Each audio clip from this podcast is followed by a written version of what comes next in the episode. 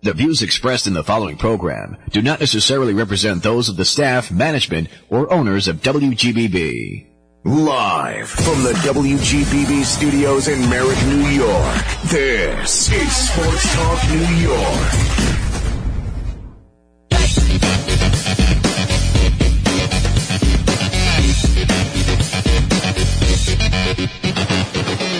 Good evening and hello again, everybody. Welcome to Sports Talk New York tonight on WGBB, Merrick, Long Island, New York. Bill Donahue here. I'm taking you through the first hour on this Sunday night, the 23rd day of January 2022. Our engineer Brian Graves, as always, is with us, sitting right across the way. I'm happy to welcome you folks aboard tonight. I'm glad you could be with us. We have a nice show set up for you this evening. We have leading off former reliever for the New York Mets, the great Turk Wendell is going to be with us. And then we'll welcome in former Chicago Bear quarterback, world champion from Super Bowl 20, Jim McMahon will be with us. So sit back, relax, get comfortable, enjoy the show tonight on GBB. As always, some great people, good sports talk, and some great sports memories up ahead tonight. Social media, as always, we are out there on social media. We are on Facebook, we are on LinkedIn, Twitter. Big presence on Twitter at WGBB Sports Talk, and you can follow me on Twitter at B Donahue WGBB. And all past shows are cataloged out on the website, so if you miss one, don't worry, you can listen to it at your leisure. Well, our first guest, he kind of is the heir to Moe Drabowsky, Tug McGraw, Roger McDowell, kept the tradition of uh, lovable, zany relievers alive, so to speak. He had a unique litany of on-the-field antics we'll talk to him about. His trademark necklace of animal teeth and claws from beasts that uh, I believe he hunted himself. And uh, turkey spurs, too, uh, but no shark teeth. So Turk was also an effective and busy fireman, hard slider, really a rubber arm. He appeared in 552 big league games from 93 to 2004, always willing to challenge hitters. And he was voted the most superstitious athlete of all time by Men's Journal. We remember him, of course, his time with the Mets. It's great to welcome to the show tonight Turk Wendell. Turk, good evening. How are you, sir? Well, I'm pretty good. How are things?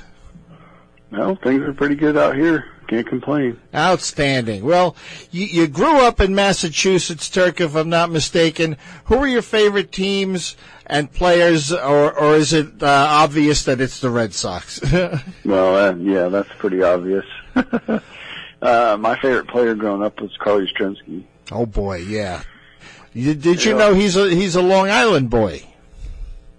I didn't know that. I thought he lived on Cape Cod or something. No, he grew up uh, out here in Bridgehampton, Long Island, on a potato farm, and uh, that's where he hails from. I remember him, Turk, back uh, in the '67 series, the year he won the Triple Crown, and uh, Correct. that was a tremendous accomplishment. That's a pretty good choice for you for your favorite ball player. So you, you followed the Sox. Yep, uh, still do, and basically I follow the Mets and the Red Sox. Nice. Okay. Well, most folks would like to know, Turk, how'd you get your nickname? Uh, my grandpa, when I was about three years old, as the story goes, I was outside playing on a snow pile and jumped off face first and scraped my face up pretty good and was bleeding. And he had a friend of his named Turk, and he used to do a lot of dumb, crazy things. And well, my grandpa saw me do that and grabbed his jacket and started heading out the door. And he looked up, and I was up there doing it again. So slow learner, slow learner, I guess. yeah, I, I know the feeling. I had a nephew. Remember that thing, Turk, that you'd, you'd put the wiffle ball in and stomp on the end of it, and the ball would pop up so you could hit it. I had Oh, a, yeah. I had a nephew who would look down at the ball, stomp on the thing, and it would hit him in the head. And then I saw him do it for a second time. And That's when I knew he was he was a special guy too. nice. now you are a Quinnipiac guy too. Yeah, I graduated from Quinnipiac. Went there for three years. And uh, did you Uh, you play ball there? Oh, of course. Yes. Yeah. But the Braves uh, took you in the fifth round in uh, 1999, I believe it was. 88. 88. Yeah, I had my my uh, numbers mixed up there. Uh, you joined the Mets in 97. Now, you originally wanted number 13. How come you didn't take number 13 with the Mets? Did uh, Fonzie have it? wouldn't give it. Yeah. Yeah. Give it to me. Oh, man. All right. Yeah, so you took 99. Why'd you take 99? I have no idea. That's the only number that I thought that came into my head that I thought. Yeah, was a why not? I'd never Nothing- had. Uh, Nothing never wrong had with a that. different number. Never had a different number, so I had no idea what I would be other than 13. And, uh, you know, I just decided that was a cool number, so. And you It had it. nothing to do with, uh, like Ricky Vaughn from the movie Major Leagues, and it really had nothing to do with Wayne Gretzky. Good. Okay. We're speaking with Turk Wendell tonight on the program. Now, in the minors, most of the time you were a starter, Turk. Correct. Now, now, what started you uh, on the road to relieving? Well, I got to the big leagues as a starter. I got six uh, spot starts. Three, my my first call up, I got three starts, and then after that, there was three uh, inconsistent starts. But basically, I just ran out of options uh, to be sent to the minor leagues, and I was more or less used as an insurance policy for the Cubs. So once I was out of options, they couldn't send me down, so they put me in the in the bullpen and I was kind of like a long reliever. And then I got a little bit of a, a setup role here and there. And then in '96, uh, Doug Jones, who unfortunately just recently passed away, he was signed to be our closer, and he faltered and uh, just became closer by default, and uh, kind of set my path into the the being a setup guy closer from then on out in my career. Gotcha. All right. Well, I, I want to discuss with you, Turk, some of the elements of your routine on the mound. Now, we know bounding over the foul line. There's a lot of guys that do that. Oliver Perez used to do it with the Mets, uh, crossing the the uh, first base line. What started you bounding over the foul line? Well, I remember in high school I went out, I pitched and I gave up a run, and I couldn't figure out what I did did, did differently, and I realized I stepped on the line when I went out to take the mound that day. So I said I'm never doing that again. Never again. Yeah. Good, good, good way to take it, Turk. Yeah, definitely. Now, how about squatting on the mound until the catcher squatted? Well, I'm just always out there. I was always usually the first guy on the field to take the mound, and if sometimes the catcher made the last out, or I was waiting for the backup catcher to come out, I would just uh, just sit and squat. And then when the catcher came out and he squatted, and then I stood up. I mean, just to get, I just I don't know, just something I did. A lot of guys also, Turk, uh, have a relationship with another guy on the field uh, with him. In your case, you waved to the center fielder before your first pitch. How did that develop? That started in I think it was either high school or summer ball. Um, Jimmy Duquette, who has an XM radio show, he and I Ah, grew up yeah. together, and he used to be a former GM of the Mets. Um, we grew up together playing uh, Babe Ruth high school, summer ball, collegiate ball, and I worked really quickly. And I went out, pitched the inning, came back in, and Jimmy comes up to me and goes, "Dude, you got to make sure I'm ready. You threw one or two pitches, and I wasn't even turned around. I was looking the other direction." So I said, "All right, then. I'll make sure you're ready to go before I throw a pitch." Yeah, there you go, folks. Attributed to Jim Duquette, who we see on SNY. And uh, he does have a radio show now, Turk. That is true. And, and uh, I, I'd like to get Jim on the program one time. How about He's a great guy. how about brushing your teeth between innings? Rookie ball in the Appalachian League in in '88. I had a bad taste in my mouth, and I asked the bat boy if he'd run up to the clubhouse and get my toothbrush. And then I went out the next inning after brushing my teeth in the dugout, struck out the side looking. Pretty good, yeah. thought, hmm, okay, I'm on to something here.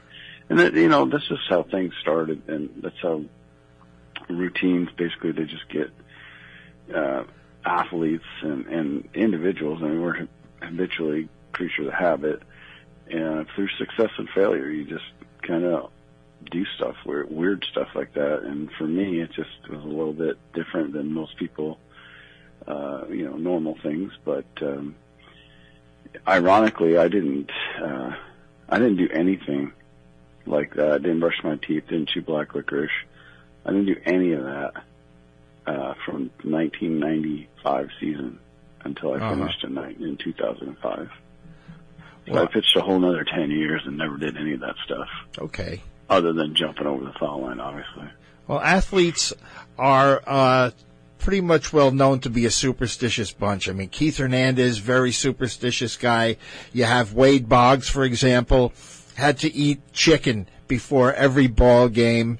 So that you're the, at a certain time, too. yeah, I mean, you- you're not the only guy, Turk, that, that's got superstitions. So there are plenty of athletes out there. Now, I, I read somewhere that Taijuan Walker, who wore 99 for the Mets this year, you and him had a little exchange uh, before the season. Of of was yeah, it the necklaces? I, I've, uh, I've never ta- talked directly to Taijuan. Yeah. Um, and, you know, I, n- no offense taken, but he didn't know who I was.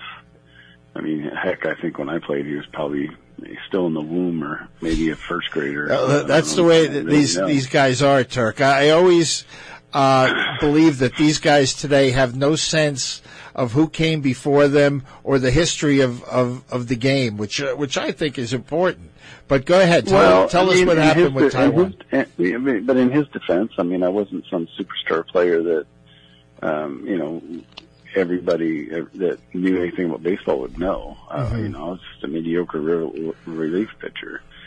But uh, so Jay Horwitz, who's a legend in the Mets, Yes. he got hold of me and uh, asked me if uh, I would be willing to, you know, I think he thought it would be a fun, fun story because no one else had worn 99 since me, and uh, if I would send him a toothbrush and I'd make him a necklace.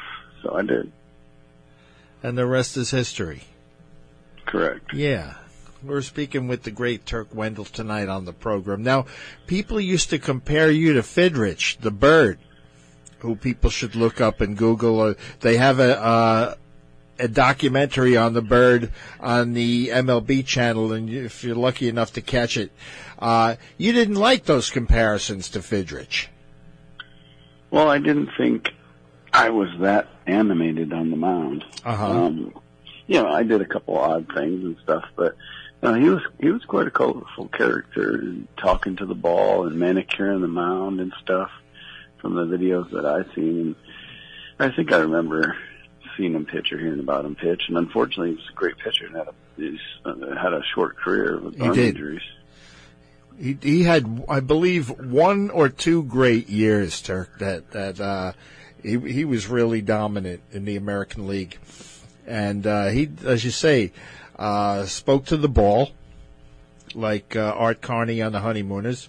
Uh, he manicured the mound, especially around the pitching rubber, and uh, the, the the fans like you enjoyed it. Like uh, when you Well- used to slam the rosin bag down at Shea Stadium, Turk, the fans loved it. Well, and and you know that the ironic thing, and you just talked about Mark Fidrych being a great pitcher. If both of us sucked, no one would have cared. yeah, that's true. You know, Yeah. I mean, I didn't think I was a great pitcher, but obviously I wasn't that bad. I mean, I stuck around the big leagues for quite a while, You did. but um, uh, yeah, it's just uh, it's pretty ironic that um, you know people want to talk about that more than more than other things, which I guess is fine. It's better than talking smack about me or you know telling me I suck. I suppose. Yeah, no, it's. Uh, I tell you, people were looking forward to hearing you tonight on the program because people people do remember. I prefer talking to uh, former ball players, and my audience is a little older too, so they they like to hear from guys like yourself. Now you had a, you had a very strong work ethic when you were uh, pitching, Kurt uh, Turk, didn't you? Yeah, I mean, I had a very uh, kind of strict training regimen or routine that I followed every day with arm exercises, sit-ups, push-ups, and running long distance, five to eight miles every day before the games. And uh, you know, nowadays guys don't really run anymore, but I try to teach kids, hey, you know, when your legs go, you're, that's it, you're done. So your legs got to be super strong. Like Nolan Ryan, he'd go out and pitch nine innings, ten innings, and then get on the bike afterwards for, you know, half an hour to two hours or something like that. Yeah, the legs with Nolan Ryan really uh, played a part in in his delivery. Uh, if you watch that, folks, you'll see Nolan Ryan uh, high kick and uh, really like like Seaver pushed off with the legs. Now, how did you like playing in front of the Chicago fans, Turk? Oh, I loved it. Yeah. Chicago has great, great fans. Um, uh, I mean, how, how do you not like fans that are into the to the game, into the team, love the team, support the team? You know, how how can you not and support the players? Mm-hmm. I mean, that just elevates your game to a whole nother level.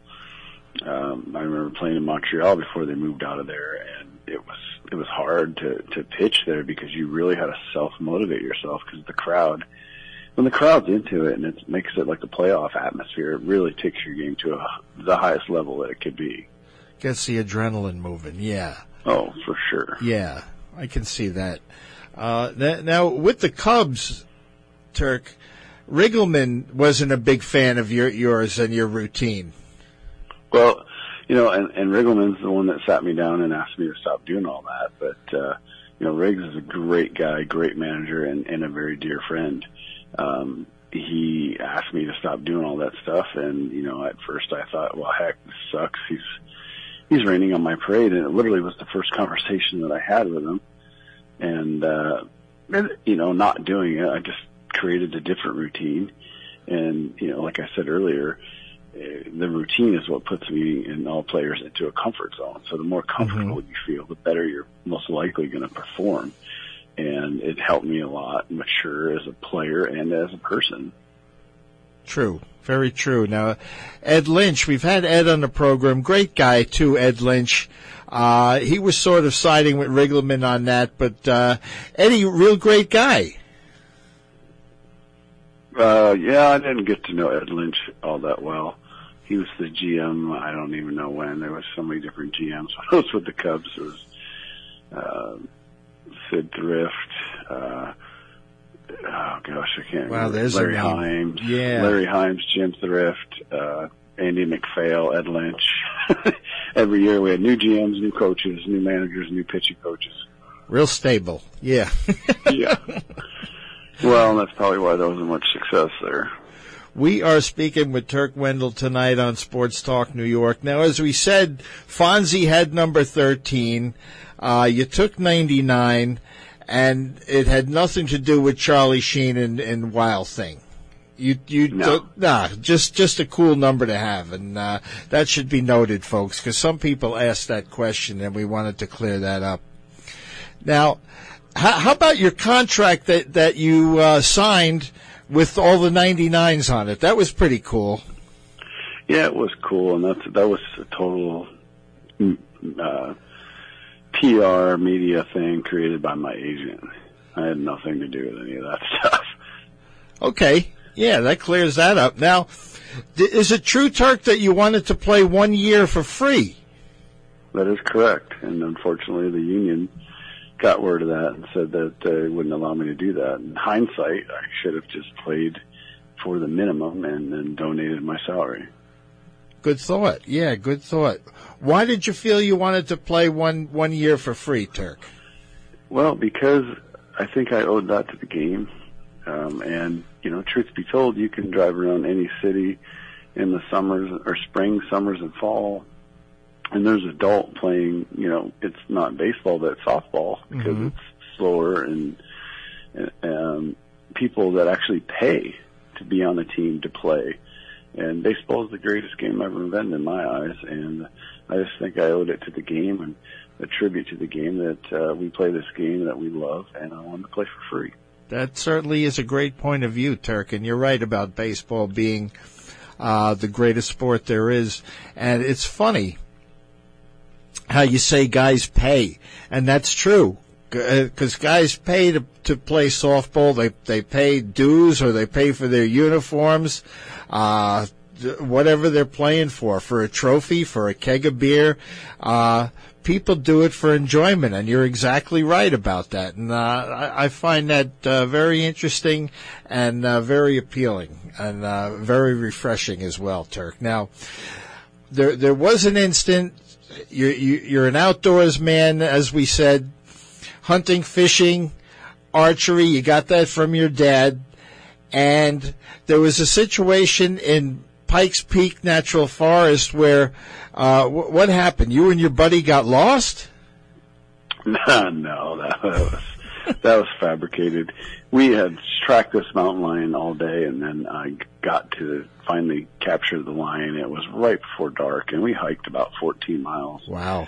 Back into this wilderness, and uh, I just looked at him. I said, "Dude, as far as we've hiked, I said we're foolish to try to walk out of here in the dark. It's super rocky." Uh, like I said, a long way. Some places the snow was over our waist. I said one wow. of us break a leg or an ankle. Yeah. You know, one of us break an ankle or something to a leg trying to get out of here, dragging this 183 pound lion. I said, let's just spend the night and walk out in the morning and we can see what the heck we're doing. More careful. And, uh, so I just built a fire and went to sleep. Slept about six hours. I didn't know it was 17 below zero that night. But, uh, and all I had was the clothes on my back and I always, I always carry a windproof lighter with me just in case a situation like that. And, uh, my ex-wife called the search and rescue. And the funny thing was the next day I come walking out of the, the, the wilderness and I go over to my pickup and I saw all these people all over the place and I said, Hey, what's going on? I said, Oh, we're looking for this guy. and, uh, I go, well, huh, here I am. yeah. Oh man, what did you guys do with the mountain lion? Oh, I ate it, and Okay. uh, really good, very good eating. Uh, believe it or not, it's a, it's a white meat, kind of like a pork. And uh, of course, I mounted the whole thing, full body mount, in my uh, in my trophy room. And the the teeth stayed in in his mouth. Uh, no, I got the teeth. And- Okay. Well, no, I'm- was correction. I got the claws and the teeth and stuff like that. Also, it's all part of the Yeah. part of the trophy. Wow, what what an adventure, man! The, snow up to your waist. That's no good, Turk. Man. Oh yeah, and to track that thing, all that you know that that distance. Yeah. To get within uh, within eight yards of it and shoot it with a bow and arrow was pretty pretty cool. Talk about an adrenaline rush. I bet. Yeah. that's that's a crazy scene, that's for sure. Now, is there one person in your life, Turk, that you credit, uh, a parent, a teammate, who had the most uh, positive impact on your career? Um, I had so many different coaches along the way, and uh, I think if I could put a finger maybe on one player, uh, maybe Steve Avery.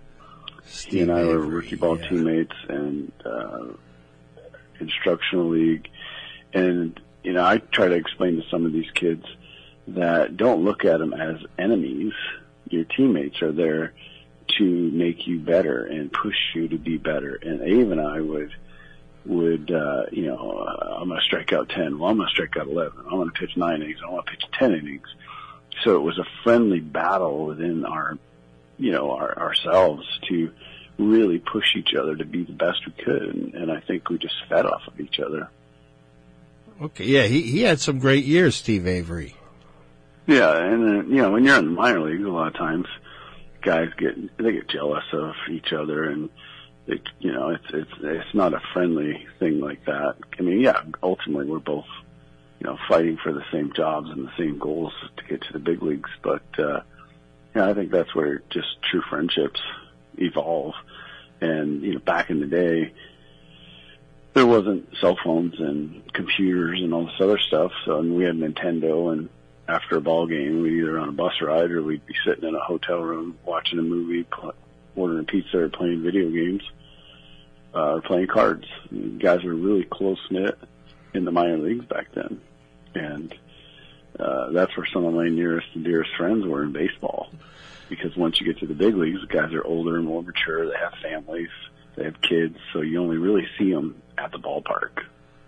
So there's an interesting point for your kids out there is, to, to use your teammates as a trusted resource, as as Turk brings out, uh, can be a real help in your career. Now, looking back on your career, Turk, if there's anything that you could have done differently, what would you have done?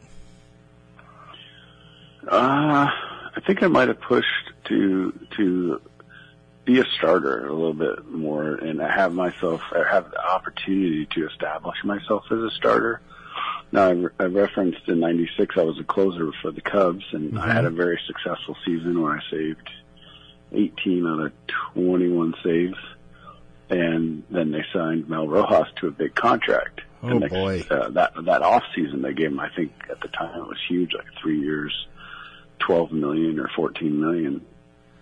So the next spring, Riggleman pulled me aside and he said, "Hey, I want you to be uh, I want you to be in the rotation." And I, you know, awesome because you know, heck, I, I, that's what I wanted to do. I wanted to be a starting pitcher. Right. So I start. I started the entire spring training of '97 with with the Cubs, and then the very last day of spring training, Riggs pulled me aside and said, "Hey, I just love having you in the bullpen. If something happens, you'll be the first person in the rotation." And uh, lo and behold, that was kind of lip service. And you know, Riggs came up and said, "My hands are tied, and it wasn't my decision. I'm sorry."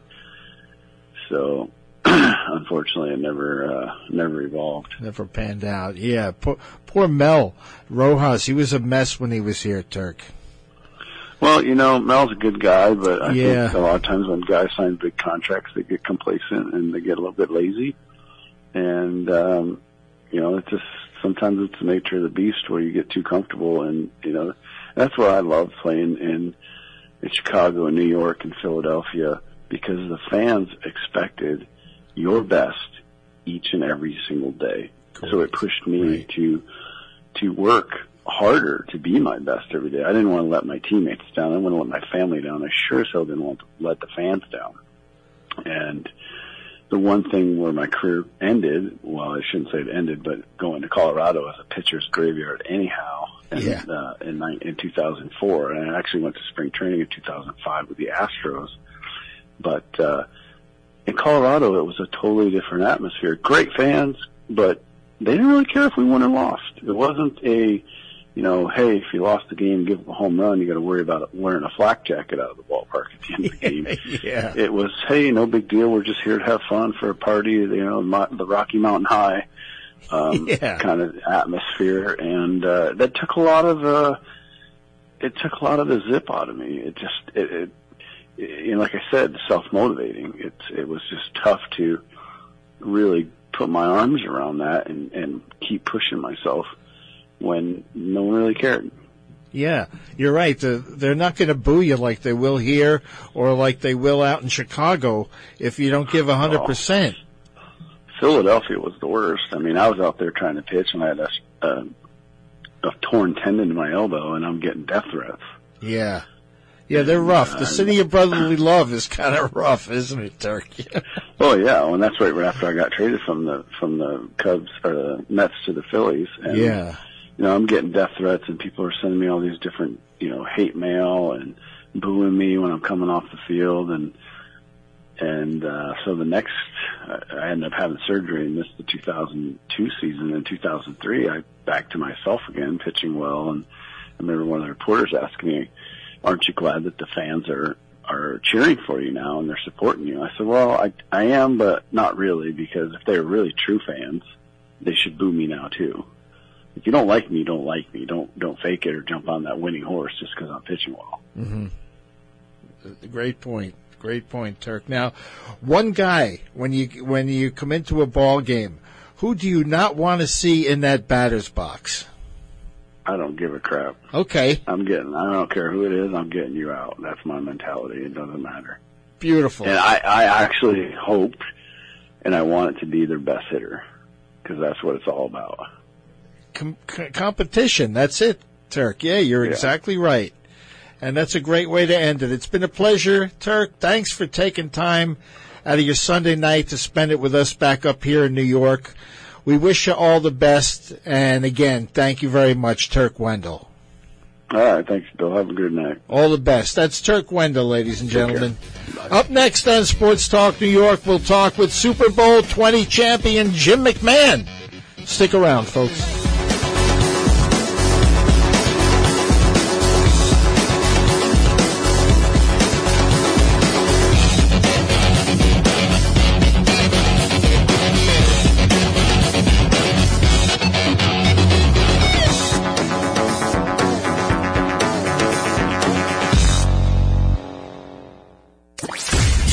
Listening to Sports Talk New York. Tune in every Sunday night at 8 p.m. on Long Island's WGBB. Broadcasting on 95.9 FM and 1240 AM. Or listen live online at WGBBradio.com. Stay connected to Sports Talk New York on WGBB by following us on Facebook, Twitter, and Instagram at WGBB Sports Talk. You're listening to Sports Talk New York on Long Island's WGBB. And now, back to the show.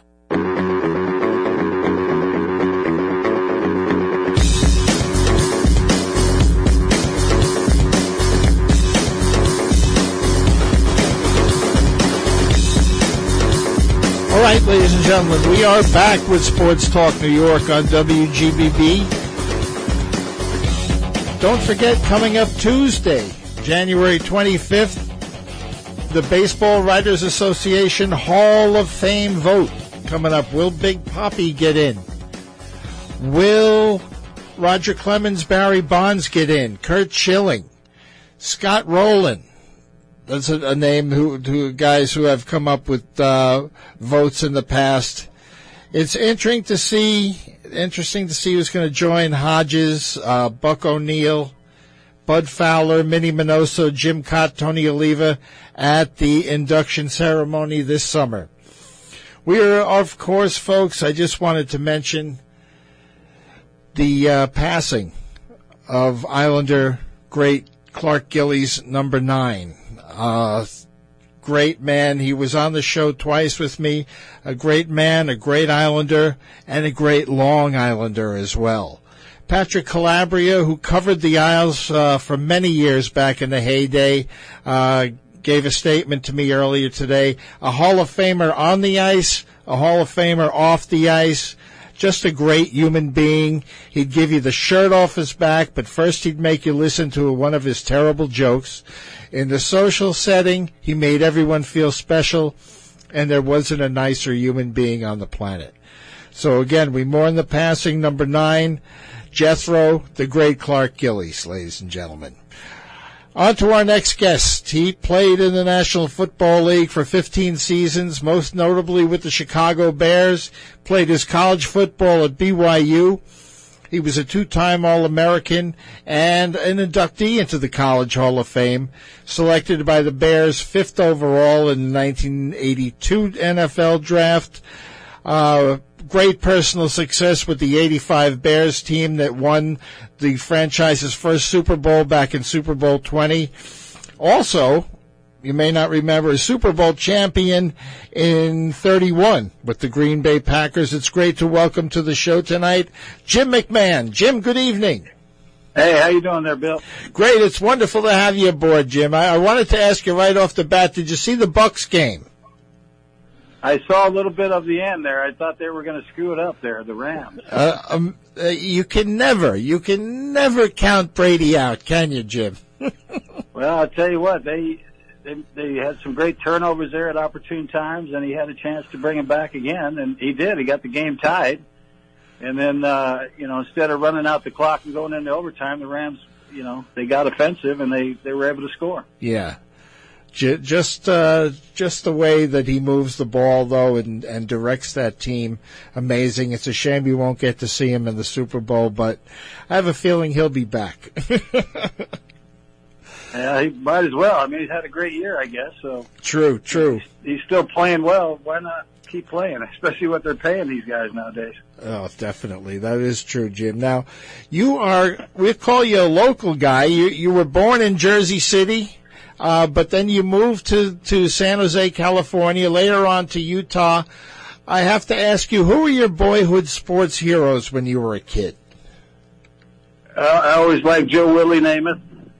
Uh, you know, Mickey Mantle. I, I, I love baseball. I loved, uh, you know, Bart Starr because they, they used to win a lot. Sure. I like the guys that used to win. Yes, yes, uh, yeah. Some great heroes there. Joe Willie Namath. Uh, speaking of Super Bowls, uh, that's the first one I really remember. Super Bowl three, and uh, that was the first game to be called a Super Bowl, and uh, just just an amazing uh, feat uh, for the New York Jets. And being a Jet fan, Jim, that's the last time that I've been happy was when I was 10 years old. yeah, they've, they've had quite a dry spell as well. Yeah, it's, it, things, things aren't going too well, but that's topic for another day. Now, you started off as a punter at Brigham Young. Yes, I, well, I made the varsity my freshman year as the, as the punter, and I was also the third team quarterback. Uh, I became second team QB uh, about the fourth game of that that first year. Uh, our senior guy got hurt, uh, so I still I still punted my freshman year, and then I was able to to uh, get some starts my sophomore year. Right. And uh, the game I want to talk about, if you remember, junior year, the Holiday Bowl. Uh, you faced, I believe it was Southern Methodist. And Yeah. uh, nice game. T- take us back to that game. Well, it was a nice game for SMU for for three and a half quarters, and they were they were pretty much running all over us, and I, I didn't play well at all in the first half. We got down, um, and then we were able to come back with about four minutes to go. We were down 20 points, and got the ball, went down and scored. Uh, tried an onside kick, got it, went down and scored again, and then uh, tried another onside kick, didn't get it, but we our defense finally held and uh, forced him to punt. We ended up blocking the punt, and we had enough time for about three plays. And the first two were very uneventful, and then the the last play of the game, with three seconds left, just went back and and just threw it as high. you know, I just wanted to get it into the end zone. And uh, fortunately, our tight end Clay Brown came down with the ball around four or five of the SMU guys. Yeah, and they, they called it the Miracle Bowl, didn't they, Jim? Yes, yeah, yeah, they talked about that for quite a while. They still do. And your senior year, you finished third in the Heisman Trophy voting. Yeah, I thought I got screwed my junior year. You know, I, I had Yeah. a really good, really good junior year. Uh, I set I don't know how many NCAA records that year. I was the first guy to throw for over 4,000 yards. I had 47 touchdowns that year, and uh, I missed about three games. If you take away all the time that I, you know, they took me out of the game. You since, go ahead, Jim. I'm sorry. Uh, so I should have, I really should have won it my junior year. In my senior year, I got hurt. I missed a couple ball games, and uh, I, I believe Marcus Allen won that year. So you know, I, I lost to George Rogers and, and Marcus Allen, two two pretty good ball players. You did, yeah. I believe you meet up with Marcus a little ways down the line too. You, you and him uh, bucking heads, Mr. Marcus Allen, uh, Hall of Famer. Now you since went back to BYU and completed your coursework.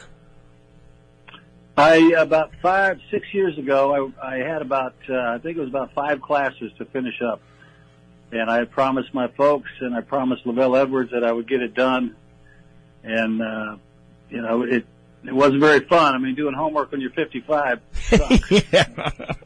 I didn't like doing it when I was 18. and No. I really didn't like doing it at 55. exactly. Yeah. But I was able to uh, get through it and and uh, get the diploma. So As we said, the Bears selected you fifth overall in 1982.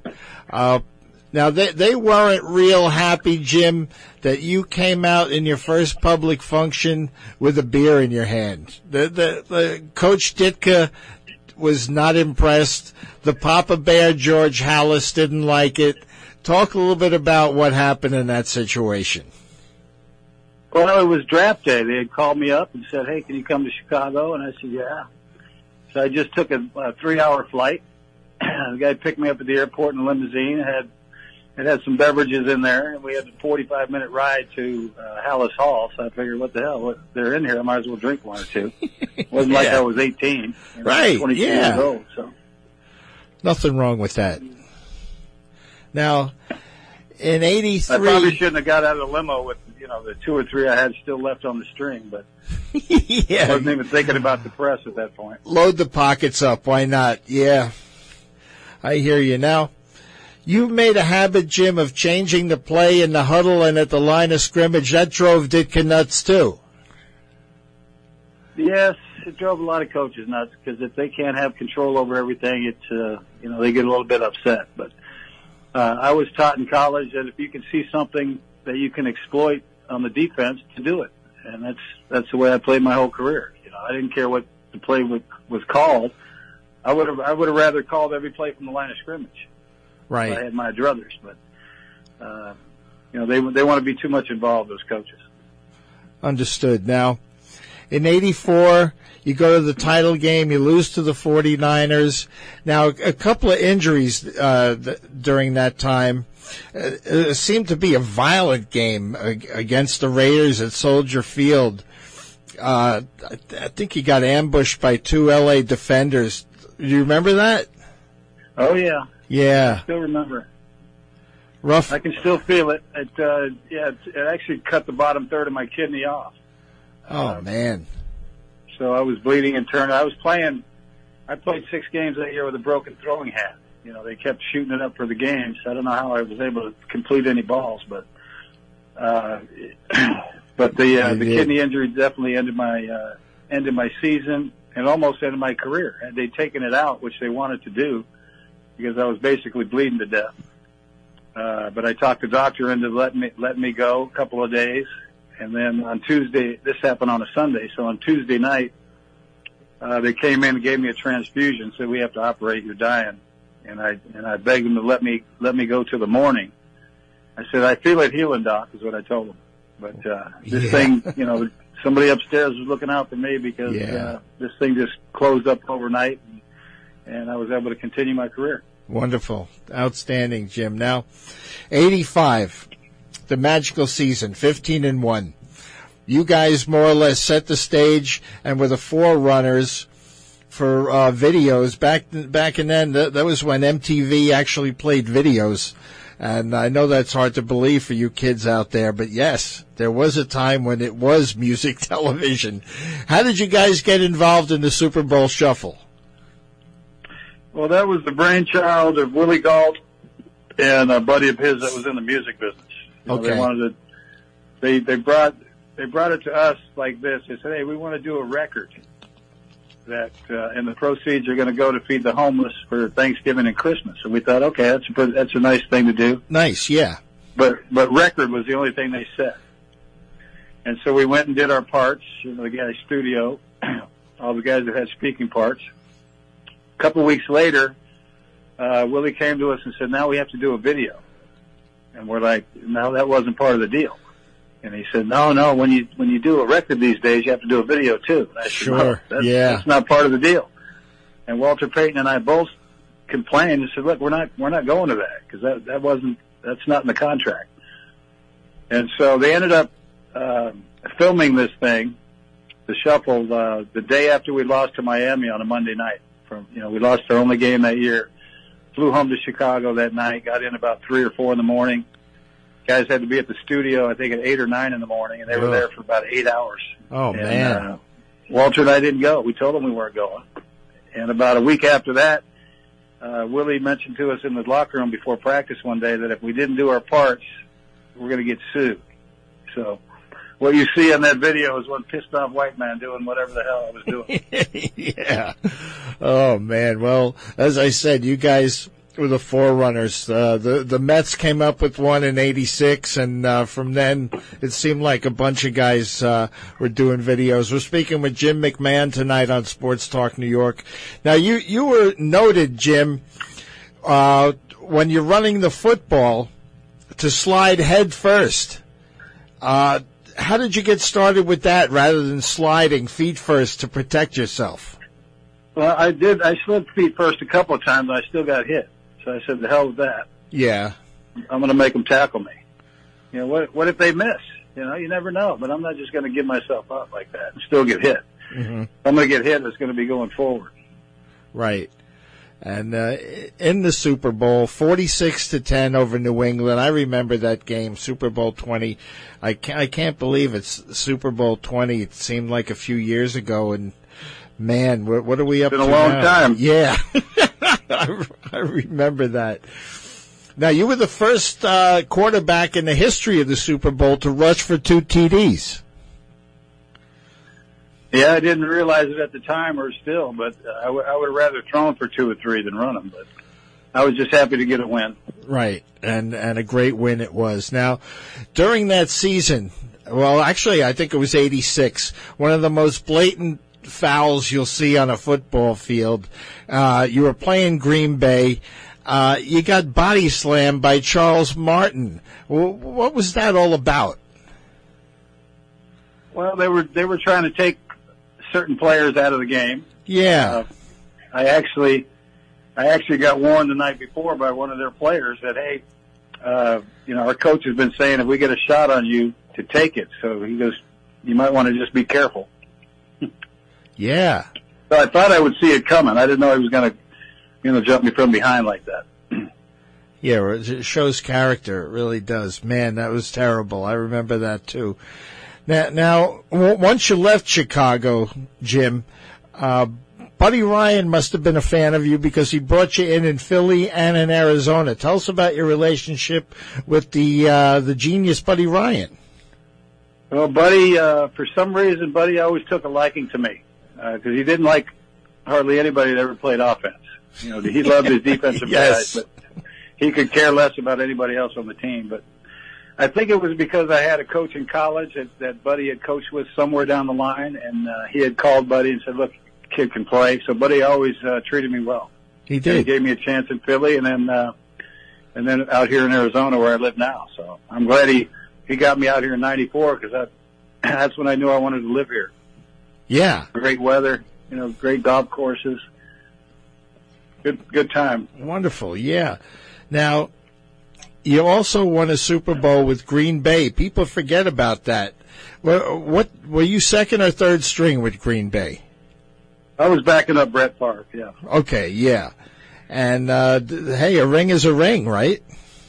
Yeah, and it's a nice ring. Yeah. It's like they spend a little money on it. yes. I wish I had one. Uh, now, you, you showed up at the White House wearing your Bears jersey. Tell us uh, the story behind that. Well, as I explained to all my teammates and the coaches, coaching staff before we left to the White House, I said, look, you know, uh, the Bears never got to go to the White House after we won the Super Bowl. If people remember, the space shuttle blew up two days after we won, so all Right. the focus was there, which you know, which was rightly so. But I think they could have snuck us in there somewhere between the time that uh, we won and the time we actually went. Hmm So I was just representing uh, Chicago, and I told that I mentioned that to all my teammates and coaches as well, so they they weren't upset about it. No, okay, yeah, that, that's so the I main think thing. well, Fritz Shurmur, Fritz Shurmur was our defensive coordinator, and he was he was a little upset, but I think it brought back bad memories because he was also the defensive coordinator for the Rams when we beat them to go to the Super Bowl in Chicago. So Aha, I yeah. I think he has some bad feelings about that. Yeah, okay. But uh, you were the the Bears eventually were invited to the White House. You made it there, Jim. yeah, finally, yes. Yeah. Barack Obama brought you in because uh, I guess he said he was a Bears fan, right? Well, he, yeah, he was from Illinois, or he was in uh, whatever he was for Illinois. I, I don't know, senator, congressman, whatever he was. I, I don't even know. Now we're speaking with Jim McMahon tonight on Sports Talk New York. Let's talk about a serious topic, Jim, concussions. Now, I've had Conrad Dobler on the show in the past. I've had Hall of Famer Joe DeLamielleure from the Buffalo Bills. Both uh, are outspoken on the to- topic of brain injuries. Uh, talk to us a little bit about your background there. I've, I've been having a lot of trouble since uh, it's probably been about ten, twelve years now. Yeah. Uh, I started having really bad headaches and bad, bad thoughts. You know, all I was doing was laying in a dark room most of the day. Uh, if I didn't have to go anywhere, that's that's where I would be. And luckily, uh, I did a cover for Sports Illustrated and uh, these two doctors in New York called me after that. Uh, they saw the article and they said, "Come to New York. We think we can help you. We think we know what's going on." And so I ended up going to New York, spent a week there. Uh, they explained to me what they thought was going on, and then they put me in an MRI, and it just confirmed what their thoughts were. You know, I had some a couple of different spots in my head and my neck that was blocking my spinal flow, uh, spinal fluid from flowing properly, and okay. it was backing up into my brain, just causing all kinds of havoc. So uh, they came up with this. It, the treatment is called IGAT. It's image guided atlas treatment, and it's not a manual manipulation. It's a machine that makes a sound, and the sound wave uh, moves the bones and uh, gets them out of the way of that fluid so it can flow. And I still go back. I have to go back to New York every three to four months to have this done again. Uh, the only other option they told me was to, to drill a hole in my brain and run a shunt or put in a shunt and run a tube down to my stomach. And I said, no, I'd rather do, I'd rather deal with this. At least yeah. I know what's going on with me now. Right. You know, I've had a lot of teammates uh, take their lives because they didn't know what was happening. Um, so everybody that I, I come in contact with is, is suffering from head or neck injuries. I, I, I forward forward the uh, doc's phone number to them and uh, say, go see him. He can take care of you. Do you think the NFL is doing enough to curtail the incidence of brain injuries, Jim? Well, they're they're trying. I mean, yeah. there's only so much you can do. I mean, it's a violent game. There's big, fast people out there. When they when they collide, your brain is going to be bouncing against the side of your, your skull because your mm-hmm. brain is, is floating on fluid. It's not stuck to anything right. other than your spinal column. So, you know, you're going to have injuries. It's just uh, whether or not, you know, I don't know what they. I know they have a tent that the guys have to go into on the sideline. I don't. I don't know what the hell they do in that tent, but some guys come out of the tent and can still play. Other ones they don't let play. So, you know, who knows what they're doing? But you know, they're trying. But it, you know, the injuries are going to happen. Something I wanted to speak to you about uh, uh, that hits home for me, Jim, is uh, I suffer from spinal problems and and uh, the such, and they wanted to give me medical marijuana, but in New York State, there's there's such a, a rigmarole to go through. Tell me about your experience with, with medical cannabis. Well, I think it's God's gift to, get to everybody on earth. Mm-hmm. It's a medicinal herb. It's not a drug. You know, we've been lied right. to for over a hundred years by our government. You know, who who could have figured that? Nah, uh, never happened, right? They, yeah. they've had a they've had a patent on it for over seventy five years, so they knew how good it was. But you know, big pharma is is uh, kind of runs this country, so they're more they're more in tune with big pharma than they are with uh, medicinal medicinal herbs. Yeah. Now, you were among the signatories of an open letter addressed to the NHL uh, regarding changing the league's policy towards cannabis. Whatever happened with that letter, Jim? Uh, I have no idea, but I, I hear they're they're starting to change the rules, whether or not they're testing for it now or not. I, I don't know. I haven't kept that close uh, a watch on it, but uh, you know, because they'll they'll give you any kind of pill you want, but you know, then you can't you know, I, I used to not be able to sleep for a day or two after games because they're just so wired up on everything, uh, everything they gave you to play. Yeah. And then you can't go home and just, you know, smoke a fatty just so you can sleep. Mm-hmm. Understood. Jim McMahon is our guest tonight on Sports Talk New York. Let's go back and talk a little bit about some of the uh, the routine that, that you went through when you were a player the, the headband. Now, Rozelle didn't want you wearing a headband, right? Well, he didn't want me wearing the headband that said Adidas because Adidas wasn't ah, paying the league at the time. Right. I okay. didn't know that. Yeah. But I, I was wearing Adidas when I got into the league, so uh, they didn't say anything in those first three years. But all, now all of a sudden we're in the playoffs and it's a big stink. So they made a big stink about it and they ended up looking like fools. Yeah. And uh, you wore one that said Rozelle on it. He thought it was funny, but he still fined you. no, he didn't find me for that one. Oh, okay. Good. No, he actually thanked me thanked me for the free advertising, but he told me I couldn't wear it in the Super Bowl. But I got a hold of the rule book somehow the two weeks prior to the Super Bowl, and I figured and I'm going through it, and I said they they shouldn't have been able to find me the first time, so now I'm going to have some fun with them. Yeah. And so uh, I got sent headbands from all over the country. You know, some with just people's names on them. But I decided I would wear all charities, and if they find me for wearing a charity, they're going to look like idiots. And so I wore the Adidas one all through pregame warm up, and the head referee kept following me around saying, "I can't let you play with that on." I said, "I know, I know." And then right before the uh, we had the national anthem, I was standing there with Walter Payton, myself, the head ref, and as soon as the anthem was over, I went to put on my helmet, and he grabbed me. He said, "I can't let you on the field." And I said, "I know, but you can't do a damn thing about this." And I pulled it down around my neck. And if you've seen any pictures from the Super Bowl, you can see Adidas around my neck as clear as, as day. Right. And he just started laughing. He said, "Yeah, you're right." And so I grabbed the first uh, charity. I think it was juvenile diabetes. My attorney's son was diabetic, and so I wore that for him. And then every series, I would change to a different uh, a different charity. And I and it ended up working out great for me because I didn't get fined. I got paid because Adidas wanted me to wear that headband. I said, "It's not going to be on my head, but you'll be able to see it." Yeah. And they were very they were very happy with all the pictures they saw. So I got paid by them, didn't get fined by the league, but the next year there was a whole lot of different uh, rules in that rule book. They were ready for you. Yeah, exactly. Way to beat it, Jim. That's for sure. Uh, what keeps you busy uh, these these days lately, Jim? Well, the last two months I've been trying to recuperate from an ankle surgery I had uh, day before Thanksgiving.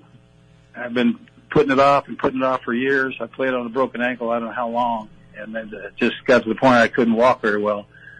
And so they went in and just uh, cut some bone off. Ended up getting an infection, and uh, had to go back into the hospital for about eight days. Had two more operations, and uh, I've been on my couch now for the last month and a half, still trying to walk on this thing.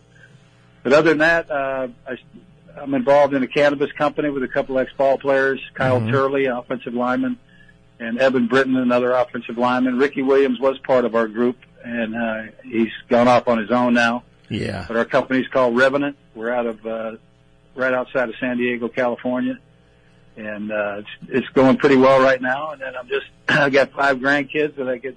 I got one uh, one here now that I haven't seen in a while, so it's been fun having him here. But other than that, just relaxing. Just sold my house. I'm looking for a new house. Uh, but other than that, uh, just trying to get over this damn surgery. Right. Well, we hope you uh, recuperate well, Jim, and uh, we wish you the best. It's been a pleasure speaking with you tonight. I thank you for taking time out of your Sunday night to be with us back here in New York. No problem at all. And I just before I came on, I heard you talk about Clark Gillies. He passed. Yes. Yeah, Clark Gillies Oh, I'm- passed the other day. Uh, Sad to hear that. Clark was a great guy. what a guy, Got right, to- Jim? Got to play a lot of golf with him. I actually went to his tournament up there in Long Island a few years back. Yeah, he was a great, great person. 67 I- I is said, too how, young. How come you were so mean on the ice? And you're, you're the nicest guy in the world off the ice. yeah, he, I tell you, when I had him on the show, what what, what stories, Jim? Amazing, Oh man. yeah, he has some great stories. Well, thanks again, Jim. You take care. Okay, guys, take care. That's Jim McMahon, folks. That'll do it for me tonight on Sports Talk New York. I'd like to thank my guests, Turk Wendell and Jim McMahon, my engineer Brian Graves, and of course you for joining us. Uh, don't know who's coming up next. It's supposed to be Rob Kramer with a C. Don't move. See if he's in. See you next on February 6th. We're going to have some Knickerbocker talk that night. Till then, be safe, be well. Bill Donahue wishing you a good evening, folks. The views expressed in the previous program did not necessarily represent those of the staff, management, or owners of WGBB.